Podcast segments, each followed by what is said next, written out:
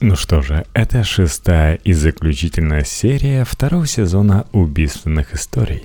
Это была история Зодиака, серийного убийцы, который дразнил полицию, присылая письма в СМИ. Текст Александра Ракитина. К сожалению, обыск оказался безрезультатным. Ничего изобличающего Ли Аллена как Зодиака найдено не было – Следующим письмом преступника оказалось июньское 71 года, послание, которое так никуда и не пришло. Странный конверт без адреса, на котором были написаны названия трех калифорнийских газет, фамилия журналиста Авери, причем с ошибкой, и обратным адресом «Зодиак», привлек к себе внимание работников Федеральной почтовой службы США. Они передали странный пакет в полицию – Внутри оказался чистый лист бумаги с многочисленными отверстиями от дырокола со всех четырех сторон. Изучение надписи на конверте заставило эксперта-графолога заявить, что он затрудняется назвать почерк идентичным почерку зодиака. Возможно, это качественная имитация. После этого неуловимый преступник словно исчез. Проходили месяцы и годы, и казалось, что зодиак канул в историю навсегда – но в 1974 году преступник снова проснулся ото сна. Первым его письмом явилось послание, полученное 29 января 1974 года редакцией газеты «Кроникл». Короткое, сумбурное послание несло мало смысла. Единственным любопытным моментом его содержания следовало бы признать число жертв преступника, которых сам Зодиак насчитывал уже 37. Ни много ни мало. На конверте было наклеено три марки – хотя для пересылки было достаточно и одной. Несмотря на ряд сомнений в том, что письмо это написано именно зодиаком, ныне его авторство сомнений не вызывает. Большая комплексная графологическая экспертиза, проведенная в 1978 году с использованием всех следственных материалов по делу Зодиака, пришла к однозначному заключению, что именно этот преступник является автором послания от 29 января. А это означает, что почти три календарных года с марта 71 по январь 74 года преступник на связь не выходил и никак о себе не заявлял. Причин такого рода поведения могло быть несколько, и, скорее всего, все они носили вынужденный характер. Пребывание в больнице, тюремное заключение, выезд из страны. Подобное заключение следует признать очень важным – поскольку оно давало сыщикам ценную информацию о жизни преступника и могло быть использовано при проверке подозреваемых. Следующее письмо пришло в редакцию Chronicle 14 февраля. Хотя штамп на конверте был нечитаем, криминалистическая экспертиза смогла восстановить и прочесть оттиск.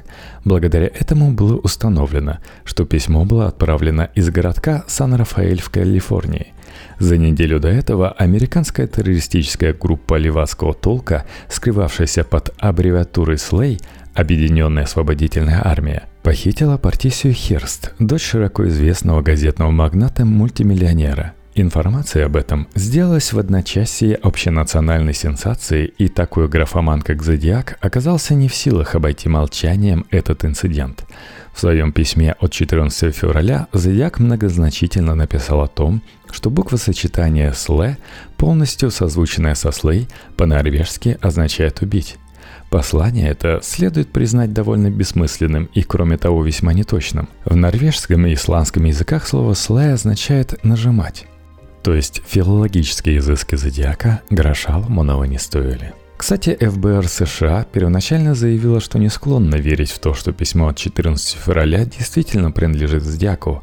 Правда, через какое-то время оценка эта была пересмотрена, и ныне авторство Зодиаку не оспаривается. Третье письмо пришло в редакцию Chronicle 8 мая.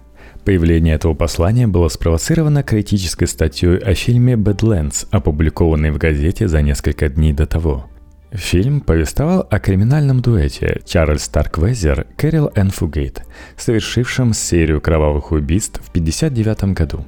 Статья была проникнута ностальгией о золотых 50-х, когда бензин в США был дешевым, а машины большими, и, видимо, ностальгические сентенции автора статьи вызвали раздражение Зодиака – Письмо было опущено в почтовый ящик в городе Фримонт, в 40 километрах от города Сан-Франциско.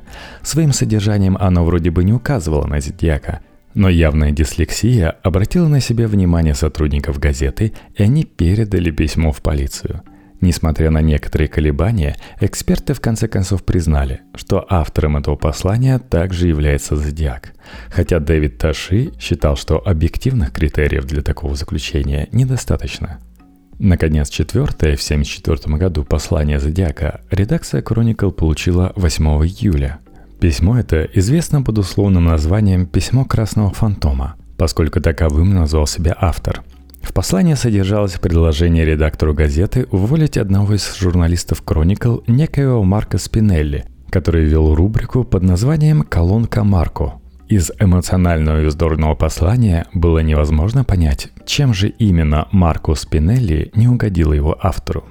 Редактор, поместите Марка назад в Зев Ада, откуда он явился. Он имеет серьезный психологический порог и нуждается в постоянном ощущении хозяина – я прилагаю, чтобы вы поместили его в список сокращаемых сотрудников газеты.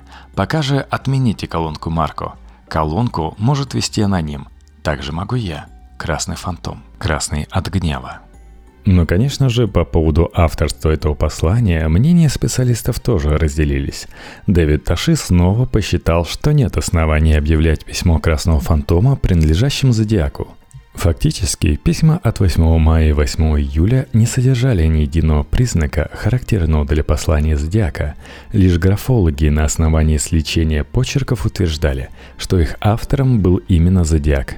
Однако ведущий эксперт-почерковед полицейского управления Сан-Франциско Шерлот Моррилл, работавший с письмами Зодиака с самого начала, в 1973 году ушел на пенсию – все заключения по письмам 1974 года готовили молодые специалисты, которым Таши не очень-то и доверял. Сам он работал в полиции с 1953 года и, подобно многим ветеранам, весьма скептически оценивал профессионализм молодежи. Впрочем, комплексная экспертиза 1978 года подтвердила заключение 1974 и в настоящее время принадлежность Зодиаку всех четырех писем сомнений ни у кого не вызывает. Ох уж эти комплексные экспертизы. После июльского письма 1974 года Зодиак опять надолго исчез. Казалось, навсегда. Во всяком случае, хотелось верить в то, что земной путь этого мрачного преступника все же пресекся, и никому более он не сможет причинить зла. Несмотря на то, что проходили недели и месяцы, следственное дело не прекращалось. Полиция продолжала накапливать и проверять информацию о подозрительных лицах, которых можно было бы рассматривать как потенциальных зодиаков. Длинная сага о загадочном убийце совершенно неожиданно обогатилась еще одним, весьма примечательным персонажем, о котором нельзя не упомянуть. Как помните, полицейские в своих розысках исходили из нескольких важных предпосылок. Преступник мог служить в вооруженных силах и был уволен по компрометирующей статье – он имел устойчивое психоэмоциональное расстройство, и об этом известно его лечащим врачам. И, наконец, преступник был материально зависим от родственников и жил, скорее всего, с матерью или старшей сестрой. Проверяя списки пациентов психиатрических лечебниц, полицейский офицер Харви Хейнс обратил внимание на некоего Лоренса Кейна. По анкетным данным, этот человек казался староват для зодиака, поскольку родился в 1924 Но когда детектив присмотрелся к его фотографии, то ему невольно захотелось познакомиться с этим человеком поближе. Многими деталями своей биографии и индивидуальными особенностями Кейн соответствовал психологическому поисковому портрету зодиака. Лоренс родился в 24 году – его родители развелись, когда мальчику исполнилось 13 лет. Ребенок остался с мамой, который боготворил всю свою жизнь. 18 лет его призвали на действительную военную службу. Лоренс Кейн был направлен в школу радистов военно-морского флота, где изучил криптографию. Но защитника демократии из него не получилось. Ряд нервных срывов обратили на себя внимание военных врачей, которые сочли молодого человека непригодным для службы на флоте – в 1943 году, в самый разгар войны на Тихом океане, Лоренса Кейна комиссовали с диковинным для мужчины диагнозом – истерия. Молодой истерик, впрочем, не без удовольствия вернулся к мирной жизни и вплоть до 1946 года не безуспешно промышлял кражами в магазинах. В том году Последовало первое задержание Кейна полицией. Впрочем, он отделался легким испугом и вскоре вернулся к полюбившемуся ремеслу мелкого воришки В 1962 году он тяжело пострадал от автоаварии в городе Сан-Матео в Калифорнии. После этого Кейн начал жаловаться на частые головные боли, а с 1965 года на галлюцинации. В период с 46 по 68 годы Лоренс Кейн имел несколько серьезных стычек с законом – его задерживала полиция, но ему всякий раз удавалось избежать тюремного заключения. В августе 1968 года, то есть за 4 месяца до начала «Зодиаком» серии убийств, имел место быть самый тяжелый конфликт с полицией. Кейна арестовала полиция калифорнийского городка Редвуд-Сити едва не упекла на большой срок в тюрьму за грабеж. По рассказам лиц, знавших его, Кейн был эгоцентриком и ярко выраженным одиночкой. Никто никогда не видел его с девушкой. Фактически, этот человек умудрился прожить всю жизнь, не вступив в интимную близость с женщиной. В медицинской карте Кейна результаты психотерапевтических процедур, примененных к нему после аварии 1962 года, характеризовались как малоценные и имевшие чрезвычайно бедный результат – Фактически, автомобильная авария лишь усугубила психоэмоциональный дефект Лоренса Кейна. В 1966 году дорожная полиция города Сакраменто отказала Кейну в выдаче водительских прав, ссылаясь на медицинские противопоказания. Тогда Лоренс пошел на мошенничество, переделав свое имя на Ларри. Подобный трюк он впоследствии проделал неоднократно – то меняя первую букву в своей фамилии с Кей на Си, но оставляясь по звучанию тем же, то полностью придумывая новое имя и фамилию. В 1968 году он получил водительские права на имя Джона Майлса. Хейнс выяснил, что к моменту гибели Дарлин подозреваемый имел две автомашины – Одна, марки «Амбассадор», была в его собственности, другую, коричневый «Дельта Понтиак», он 10 мая 1969 года взял на прокат по фальшивому удостоверению на фамилию Майлз. Понтиак был возвращен компанией-арендодателю на следующий день после гибели Дарлин Феррин, а «Амбассадор» оказался продан через пять дней после ее убийства – то, с какой поспешностью Кейн избавился от обоих автомобилей, казалось очень и очень подозрительным. Однако подозрительные совпадения этим отнюдь не кончались. В октябре 1969 года Лоренс Кейн проживал в Сан-Франциско в доме номер 217 по Эдди-стрит. Дом этот находился всего в двух кварталах от Кларк Хоутел, той самой гостиницы, возле которой Пол Стайн посадил в автомашину своего последнего клиента – Кейн, лечившийся после автокатастрофы в госпитале Литерман General Hospital, был знаком с некой Доной Ласс, работавшей там медицинской сестрой. Эта женщина в октябре 1969 года проживала в доме номер 4000 по Бальбоу-стрит, который находился в шести кварталах от пересечения улиц Вашингтон и Черри, того самого места, где был застрелен Пол Стайн.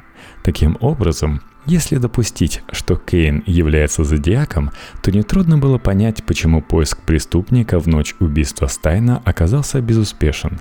Пока кинологи с собаками обшаривали кусты на газонах и все закоулки окрест, преступник спокойно пересидел несколько часов в гостях у знакомой женщины, а потом спокойно уехал во свояси. Однако только этим поразительные совпадения не исчерпывались. В июне 70-го года Дона Лас оставила работу в больнице и переехала в город Напа. Она стала работать в отеле при казино Сахара. Буквально через неделю Кейн выехал из Сан-Франциско и тоже появился в Напе. Он устроился работать в агентство недвижимости некого Алана Дорфмана – Одно из отделений этой компании арендовало под офис помещение в отеле «Сахара». Если Лоуренс Кейн был на самом деле зодиаком, Дона Лас неизбежно должна была погибнуть, ибо была слишком для него опасна. Она и погибла, если точнее, пропала без вести. Последний раз Дону Лас видели живой 6 сентября 70 -го года. На следующий день она не вышла на работу – в гостиницу, где она работала, позвонили, и незнакомый мужской голос сообщил, что Дона более работать не будет, поскольку переехала на жительство в другое место. Примечательно, что никто не подал заявление на розыск, и в течение нескольких лет она даже не значилась в списках пропавших без вести – Лишь когда полиция Калифорнии в середине 70-х годов начала проверку Лоуренса Кейна, женщину попытались найти – Впрочем, безуспешно. Никто, нигде и никогда после 6 сентября 70 -го года ее уже не встречал.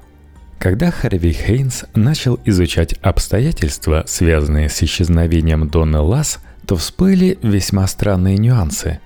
Так выяснилось, что машина женщины осталась на парковке перед домом – Бегство или переезд, при котором средства передвижения бросают за ненадобностью, выглядит, согласитесь, весьма подозрительным. Казалось весьма странным, почему полиция не заинтересовалась тем, куда и почему исчезла эта женщина. Детектив Хейнс предъявил фотографии Кейна для познания сестрам Дарлин Феррин – и Линда и Памела из 18 предъявленных фотографий различных мужчин выбрали 6 фотоснимков, изображавших Лоуренса Кейна. Девушки считали, что на этих фотографиях изображен человек, преследовавший Дарлин Феррин в последние месяцы ее жизни. Надо сказать, что с 1968 года Кейн демонстрировал удивительное для него законопослушание – у него даже не было штрафов за нарушение правил дорожного движения. Но Харви Хейнс полагал, что даже этот довод работает против Кейна. Дескать, матерый преступник начал тщательно маскироваться и поэтому напрочь отказался даже от незначительных и спорадических нарушений закона. Помимо этого, детектив Хейнс считал, что поскольку в зашифрованном имени Зодиака в письме от 20 апреля 70 года содержались буква А, Е, Н и К, то эта криптограмма может означать Кейн, то есть фамилию подозреваемого в ее традиционной транскрипции. Ни один опытный полицейский не поверил бы в то, что Зодиак добровольно смог бы перестать убивать. Для серийного преступника убийство является необходимым условием снятия накапливаемого стресса. Как долго преступник может контролировать нарастающую депрессию, сказать наперед невозможно. Этот временной интервал является величиной непостоянной и сугубо индивидуальной. Опыт показывает, что серийные убийцы после совершения преступления сохраняют адекватность в интервале от трех недель до шести месяцев. После этого нарастающий стресс заставляет их искать новые жертвы и совершать очередное убийство, а в случае невозможности толкает на суицид – Детектив Хейнс считал, что если Кейн и в самом деле является зодиаком, то Пол Стайн никак не мог быть последней его жертвой. Изучая нераскрытые дела, связанные с преступлениями против любовных пар, Харви Хейнс обратил внимание на нападение, совершенное 24 апреля 1974 года в местечке под названием Ред Рок Каньон – Тогда Дана Лул и Рой Топхайт, отправившись на пикник в одно из живописнейших в Неваде мест, подверглись нападению вооруженного преступника. Женщина погибла, а вот Топхайт остался жив и дал неплохое описание как нападавшего, так и автомашины, на которой тот приехал. Через полгода Рой Топхайт встретил преступника в ночном клубе Springs Inn в Лас-Вегас – Детектив Хейнс установил, что администрация этого клуба поддерживала клиентские отношения с конторой Алана Дорфмана, и Лоуренс Кейн нередко бывал в Спрингс-Инн по служебным делам. Рой Топхайт опознал в Кейне нападавшего. Более того, описание автомашины, на которой ездил преступник, совпало по шести позициям с деталями декора машины Кейна – тем не менее, всего этого не хватило для ареста Лоренса Кейна. У него отняли водительские права, полученные мошенническим путем. Направили на психиатрическое свидетельствование, но официально никаких обвинений выдвигать не стали. Отпечатки пальцев Лоренса Кейна не соответствовали тем отпечаткам, которые по предположению полиции могли принадлежать Зодиаку. А без этого все подозрительные совпадения оставались лишь совпадениями. Результаты же опознаний могут быть оспорены в суде. В 1976 году журналист газеты Chronicle Армистед Маупин опубликовал большую статью, в которой дал анализ расследования преступлений Зодиака в период 69-76 годов – Чтобы избежать обвинений в разглашении конфиденциальной информации, автор замаскировал реальных персонажей вымышленными именами. Детектив Дэвид Таши был выведен в статье под фамилией Танди. В течение нескольких недель после публикации Маупин получил по почте три открытки, в которых читатели благодарили автора за интересную публикацию и превозносили до небес розыскные способности Таши. Сейчас трудно сказать, чем именно насторожили Маупина эти открытки, но тот сказал своему другу, частному детективу, будто не верит в благодарных читателей и подозревает грязную игру. Попытка найти отправителя открыток привела к довольно неожиданному результату. Выяснилось, что все они были отправлены из разных калифорнийских городов, в которых газета «Кроникл» не продавалась. Маупин посчитал, что все три открытки написал никто иной, как Дэвид Таши, тот самый детектив, что возглавлял розыски Зодиака. Не совсем, правда, понятно, для чего детектив захотел таким странным образом прославить самого себя, но тем не менее нельзя не признать, что вся эта история выглядела как-то странно. Шло время, и через два года последовало в высшей степени неожиданное продолжение – в конце апреля 1978 года редакция Chronicle получила письмо, написанное от имени Зодиака. Штемпель на конверте был нечитаем, но криминалистическая экспертиза позволила установить, что письмо было отправлено 24 апреля либо из городка Сан-Матео, либо Санта-Клара в Калифорнии. К этому времени Пол Авери уже не работал в Chronicle, и послание попало в руки журналиста Даффи Дженнингса, поспешившего рассказать всему персоналу редакции о письме Зодиака. Прежде чем послание было передано в полицию, его успели прочесть все журналисты Chronicle, в том числе и Армистед Маупин. Последний заявил, что знает автора этого послания, хотя и не объяснил, кого именно он имел в виду. Письмо попало на исследование к полицейскому графологу Джонни Шимоде, который заявил, что письмо от 24 апреля 1978 года написано Зодиаком. «Дорогой редактор, это говорит Зодиак, и я вернулся к вам. Скажите всем, что я здесь. Я всегда был здесь. Та свинья из городской полиции, Таши хорош.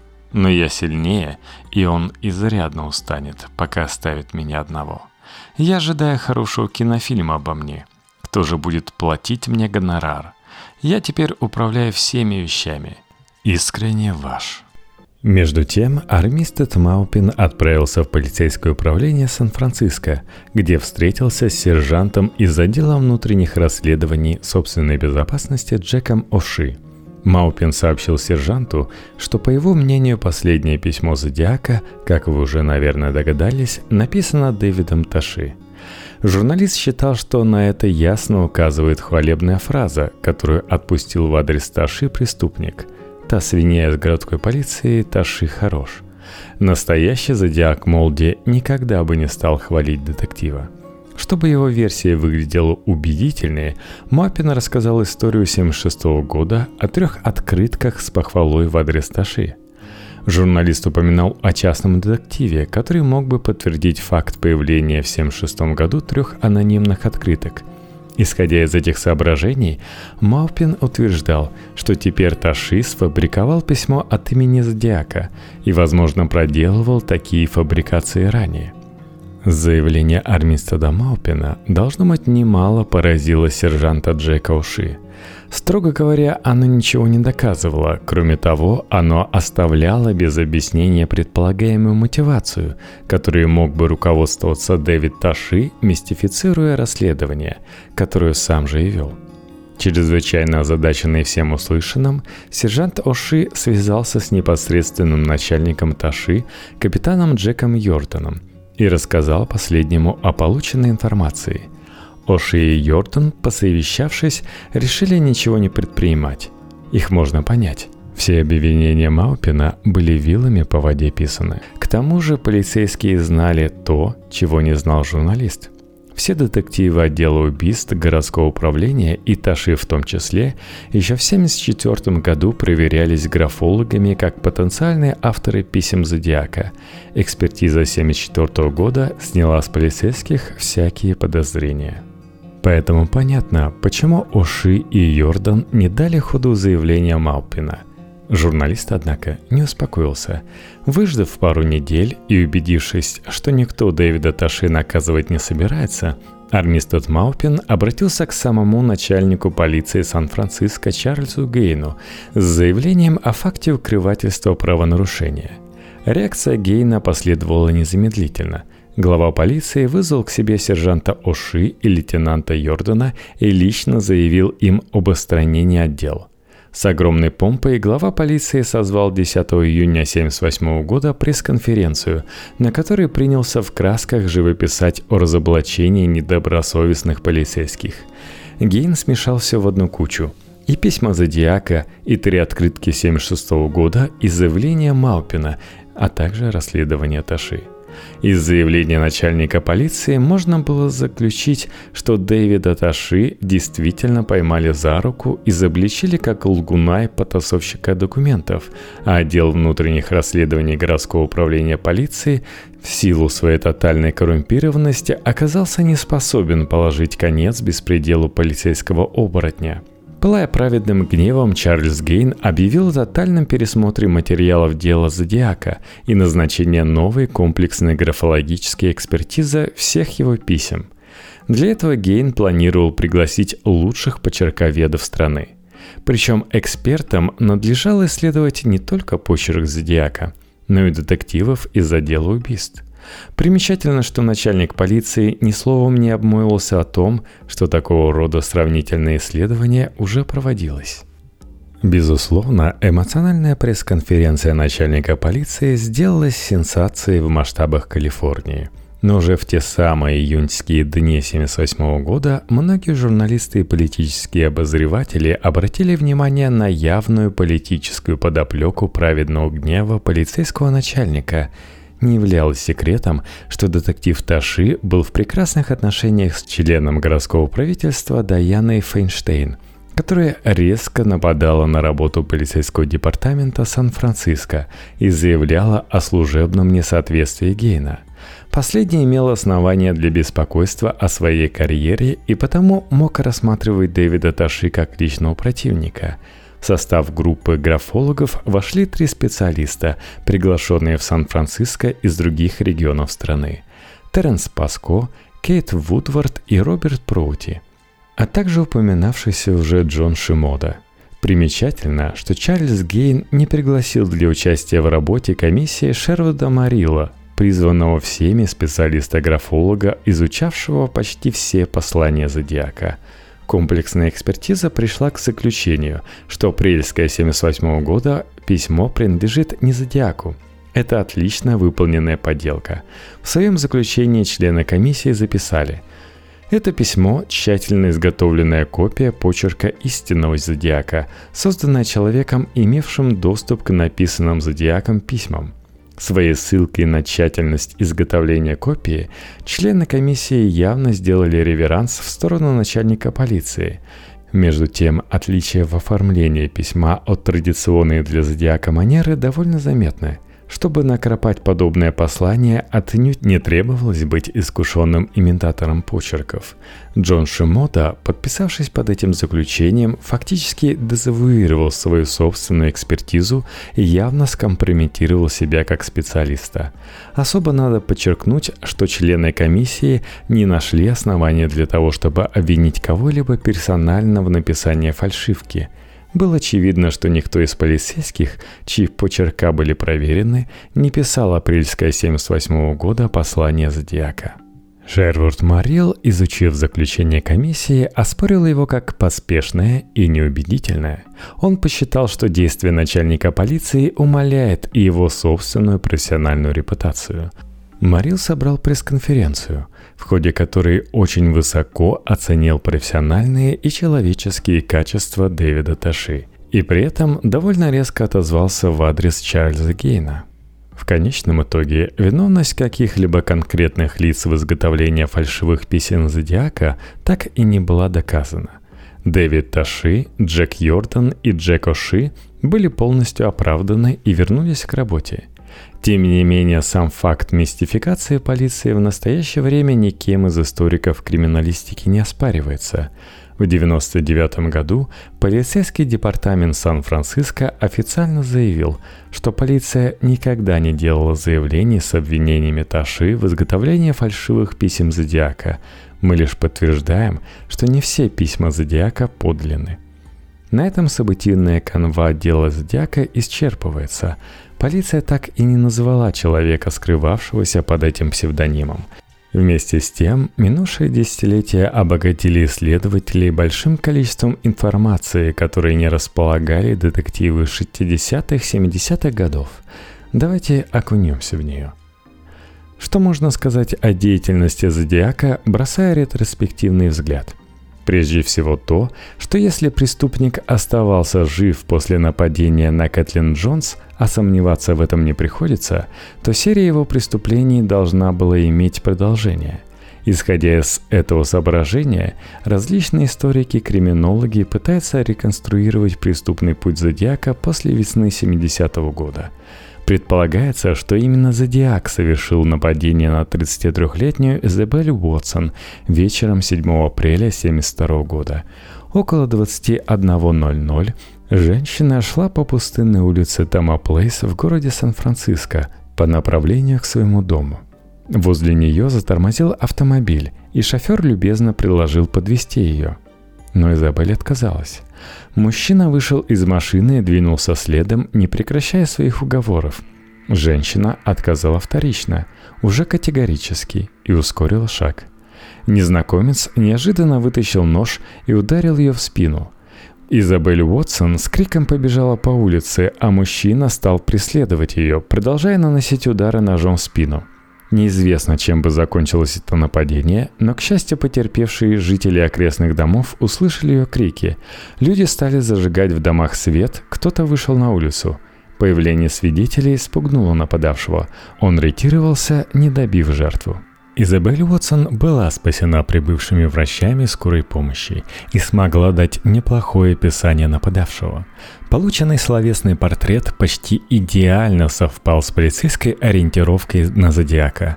С большей долей вероятности можно предполагать, что это посягательство и в самом деле было совершено зодиаком – Многие исследователи пытались восстановить мартиролог, список погибших от рук преступника, опираясь на подсчет его жертв, которые можно видеть в конце многих посланий Зодиака. Преступник писал, что в декабре 69 года на его счету было 8, к концу апреля 70 года – 10, а к концу июля – 13 жертв. В мартовском письме 1971 года Зодиак написал уже о 17 своих жертвах. Ориентируясь на эти цифры и полагая, что они соответствуют действительности, исследователи истории Зодиака попытались составить список его возможных жертв. Этот мартиролог выглядит следующим образом. Первое. Мэри Антуанетта Анстей похищена 13 марта 70 -го года прямо от гостиницы «Коронада» в городе Валеджио, в которую она отправилась потанцевать. Кстати, в эту же гостиницу любила ходить потанцевать и Дарлин Феррин. Сильно разложившееся тело Марии Анстей было обнаружено спустя год после ее исчезновения, 21 марта 1971 года. Второе. Джудит Энн Хикери, молодая медсестра, исчезнувшая в середине апреля 70-го года. Точный день не установлен. Тело найдено в мелкой могиле на территории графства Плейсер 26 апреля 70-го. Третье. Донна Лас. Об этой 25-летней медсестре вы должны помнить. Считается, что она была похищена от своего дома 6 сентября 70-го года. И четвертая жертва – Нэнси Беннелок, Репортер криминальной хроники найдена мертвой в собственной квартире 26 октября 70 года. На теле женщины были обнаружены колото-резанные раны. При этом следы сексуального посягательства отсутствовали, а жилье обворовано не было. Кроме этого, четко прослеживалась серия убийств девушек, явно совершенная одним и тем же лицом в марте 70-го – Тогда от рук неизвестного погибли Казет Эллисон 3 марта, Патрисия Кинг 5 марта и Эва Блау 22 марта. Тела изнасилованных и задушенных девушек были сброшены в расщелины, которыми так богаты окрестности Сан-Франциско. Годом ранее, 30 марта 1969 года, подобным образом погибла Леона Робертс, которая, как считали полицейские, была первой в серии жертв этого сексуального маньяка, которого официально не отождествляли с Зодиаком. Некоторые из исследователей преступления Зодиака относили погибших девушек к жертвам этого преступника, но объективных данных, свидетельствующих о причастности Зодиака ко всем смертям, нет – Полагаться же на заверения и подсчеты самого преступника вряд ли следует. Этот человек был склонен к восторству и неоднократно лгал в своих письмах. Однако нельзя не остановиться на весьма интригующей версии Роберта Грейсмита, предположившего, что Зодиак превратился в другого, непойманного убийцу легенды, известного как Душегуб из Санта-Розы – более того, Грей Смит даже назвал предполагаемого убийцу и довольно убедительно продемонстрировал, как обстоятельства жизни подозреваемого совпали с криминальной хроникой. Серия убийств молоденьких девушек и девочек в калифорнийском городке Санта-Роза началась зимой 1972 года. Тогда в пятницу 4 февраля около 16.00 12-летние подруги Маурин Стерлинг и Иван Вебер возвращались домой с литового катка – Последний раз их видели возле торгового центра. Девочки словно растворились, они исчезли в людном месте и далеко не в позднее время, не оставив ни следов, ни свидетелей своего похищения. Их исчезновение, кстати, подтверждает известную криминалистам истину. В интервале с 15 до 16 от рук сексуальных маньяков погибает больше людей, нежели в интервале времени между 23 и 24. Кроме того, наличие у жертвы спутника отнюдь не исключает возможность посягательства преступника-одиночки. Сильно обезображенные разложением тела девочек были обнаружены через много месяцев, 28 декабря 1972 года. У подножия скалы в графстве Сонома, неподалеку от шоссе Франс-Валлей. Преступник привез тела на автомашине и просто их выбросил, не потрудившись даже замаскировать. Погибшие были раздеты, у каждой из жертв убийца взял по одной золотой сережке. Следующая жертва душегуба исчезла 4 марта 1972 года – Ею оказалась 19-летняя Ким Уэнди Аллен, которую около 17.00 видели голосовавшие на шоссе номер 101 на выезде с города Санта-Роза. Раздетое тело задушенной девушки было сброшено в каньон. На руках и ногах погибшей были обнаружены многочисленные следы побоев и сдавления жгутами. Вокруг шеи была намотана белевая веревка. Затем погибла еще одна жительница города Санта-Роза, 13-летняя Лори Ликурса. Последний раз девочку видели живой 21 ноября 1972 года в магазине. Тело было найдено в лесистой местности рядом с автострадой 12 декабря того же года. Шея девочки была сломана, из ушей пропали золотые сережки. Новое нападение произошло более чем через полгода – 15 июля 1973 года. Его жертвой оказалась 15-летняя Кэролин Надин Дэвис, путешествовавшая по автостраде номер 101 автостопом. Дэвис была раздета, вскрытие показало, что она подверглась сексуальному насилию, как и прочие жертвы душегуба из Санта-Розы, с той только разницей, что в отличие от них девушка была убита стрихнином. В том, что это работа душегуба, практически никто не сомневался – поскольку убийца подбросил тело Дэвис на то же место, где им были оставлены тела Вебер и Стерлинг, его первых жертв. Полиция установила, что Кэролин Дэвис уехала из городка Габриэль в Рейдинг, до которого она, скорее всего, добралась. Там она купила билет на самолет в Сан-Франциско, но полететь туда ей было не суждено. Женщины в окрестностях Санта-Роса пропадали вплоть до 1975 года – Географический анализ наталкивал на мысль, что преступник, скорее всего, колесил по калифорнийским дорогам с целью знакомства с потенциальными жертвами, но возвращался и выезжал именно из Санта-Розы.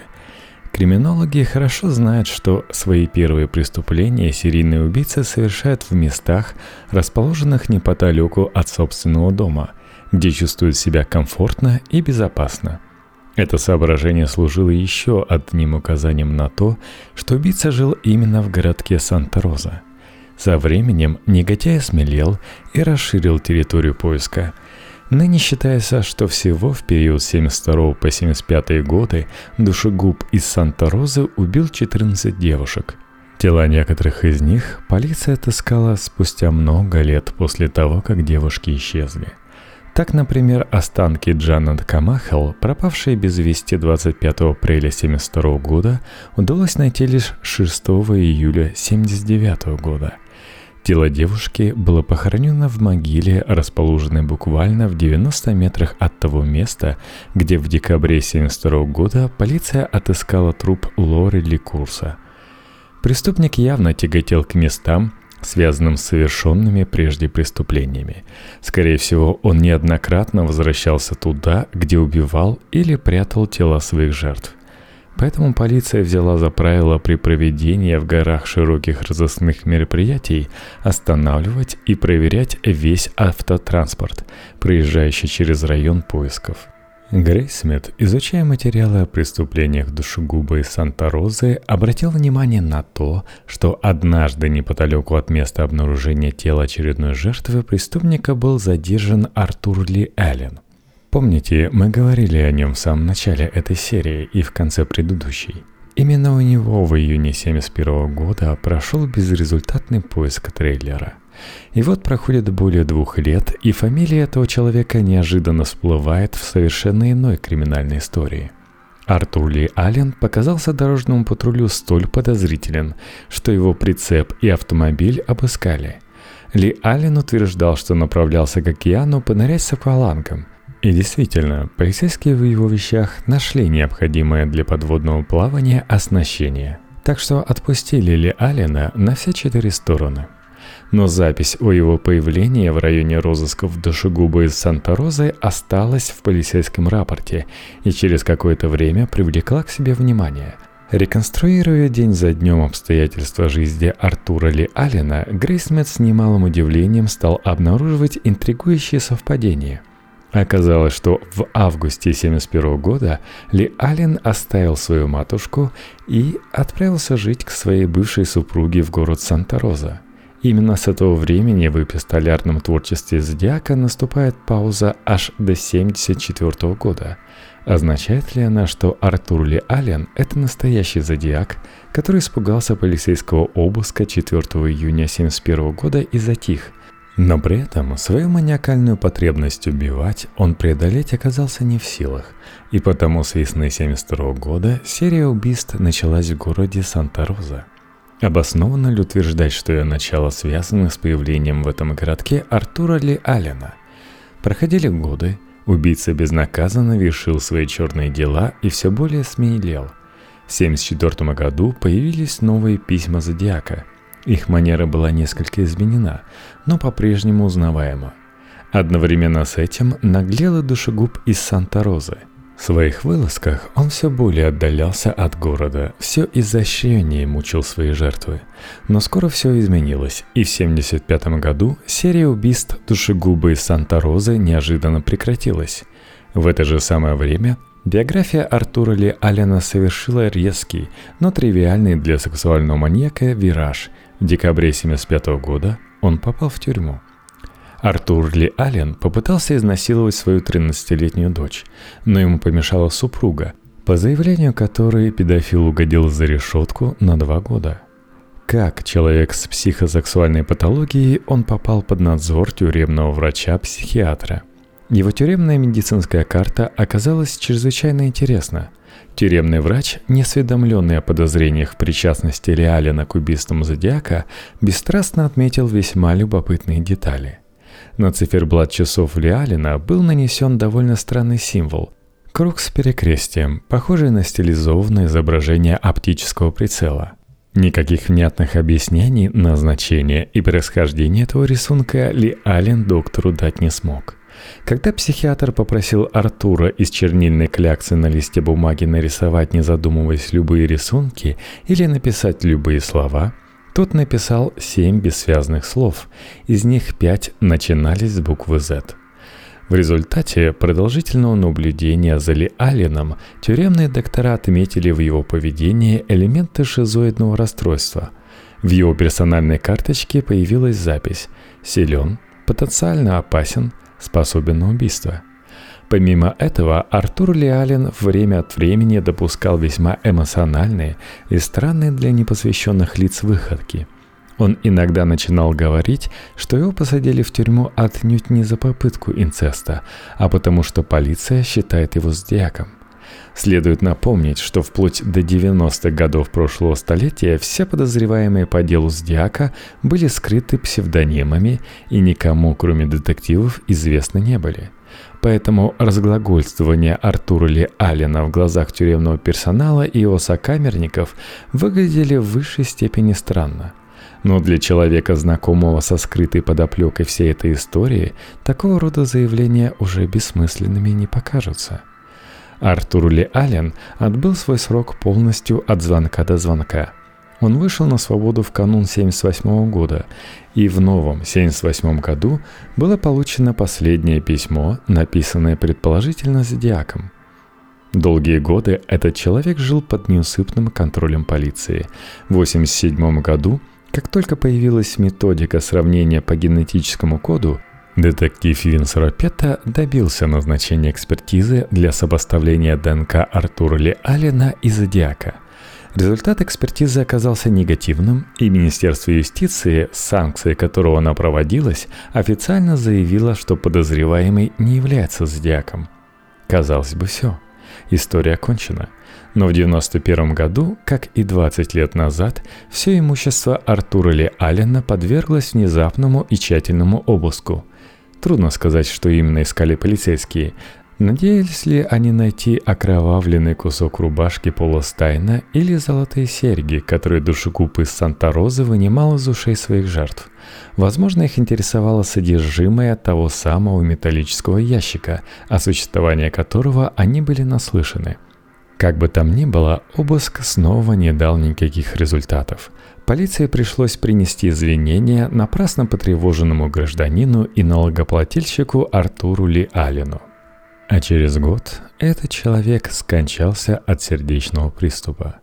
Когда журналисты поинтересовались у отставного детектива Дэвида Таши его мнению по этому поводу, тот не сдержал эмоций. Жаль, это был очень-очень хороший подозреваемый. В 2009 году розыск Зодиака самодеятельными детективами сделал неожиданный зигзаг. Некий человек, пожелавший остаться неизвестным, сообщил, что ему известно имя настоящего преступника, и он располагает материалами, способными подтвердить это заявление – Странным анонимом заинтересовались как калифорнийские тележурналисты, так и канал Discovery, снявший в конечном итоге документальный телефильм об этих событиях. Неизвестный всегда вступал в контакт с явно измененной внешностью, в парике и в очках. Он отказывался от телеинтервью и вообще не желал говорить под запись. Суть сделанных им утверждений сводилась к следующему. Зодиаком являлся его многолетний друг Ричард Джозеф Гайковский, долгое время работавший журналистом, а потом режиссером на небольшой калифорнийской киностудии. Родился Ричард в 1936 году – Отец его был по национальности поляком, а мать – ирландкой. От нее он унаследовал некоторые характерные обороты речи и специфичное произношение некоторых букв, в силу чего речь его была довольно узнаваемой. В 80-х годах прошлого столетия Гайковский много общался с анонимным заявителем. Они вместе выпивали и проводили время. В какой-то момент, примерно в 82 году, Ричард в подпитии начал наводить разговор на убийство, совершенное некогда зодиаком, и с каждым разом беседы эти становились все откровеннее. В какой-то момент заявитель понял, что Гайковский знает слишком много деталей и слишком погружен переживания тех далеких событий, чтобы это можно было бы объяснить простым любопытством.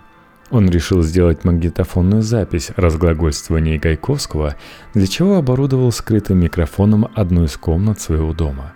Понимая, что сильно рискует в случае разоблачения, этот человек несколько раз приглашал в гости Ричарда и пытался навести разговор на интересующую его тему – в течение весны 1984 года анонимному информатору удалось провести несколько бесед, и общая продолжительность записанных рассказов Гайковского о преступлениях Зодиака превысила 10 часов. Не совсем понятно, почему аноним сразу не сообщил о возникших подозрениях полиции, а выжидал четверть века. Тем не менее, нет основания не верить его рассказу в той части, поскольку оригинал упомянутых записей он предоставил в распоряжение следователей. Неизвестно, правда, за деньги или все же бескорыстно. Звукотехники обработали записи и представили несколько фрагментов для познания Нэнси Словер, той самой женщине, которая в 1969 году работала телефонным оператором в полицейском участке в Валеджио и разговаривала с Зодиаком после убийства на парковке возле поля для гольфа. Постаревшая Нэнси не утратила ясности ума и еще до начала эксперимента довольно полно перечислила характерные признаки речи Зодиака, на которые она предполагала ориентироваться при опознании. Неоднократно прослушав представленный ей материал, она уверенно заявила, что на пленке звучит голос того же самого человека, который она слышала в телефонной трубке 40 лет назад после убийства Валеджио. Это опознание заставило совершенно по-новому оценить сведения, сообщенные анонимным информатором. Самого Ричарда Гайковского нельзя было допросить, он умер еще в 2004 году – Поэтому значительные усилия были приложены к тому, чтобы разыскать его друзей, родственников, коллег по работе и по возможности установить алиби Ричарда Гайковского на моменты совершения зодиаком преступлений. Большой удачей исследователей явилось обнаружение писем Гайковского, в том числе и датированных 69 годом, то есть периодом активности зодиака – Примечательно, что Ричард оказался большим поклонником эпистолярного жанра и посылал своим друзьям многостраничные письма, полные самых незначительных деталей и малосущественных описаний. Он был явным графоманом. Обычные люди в то время уже не вели такой переписки, тем более в США, сплошь телефонизированной стране.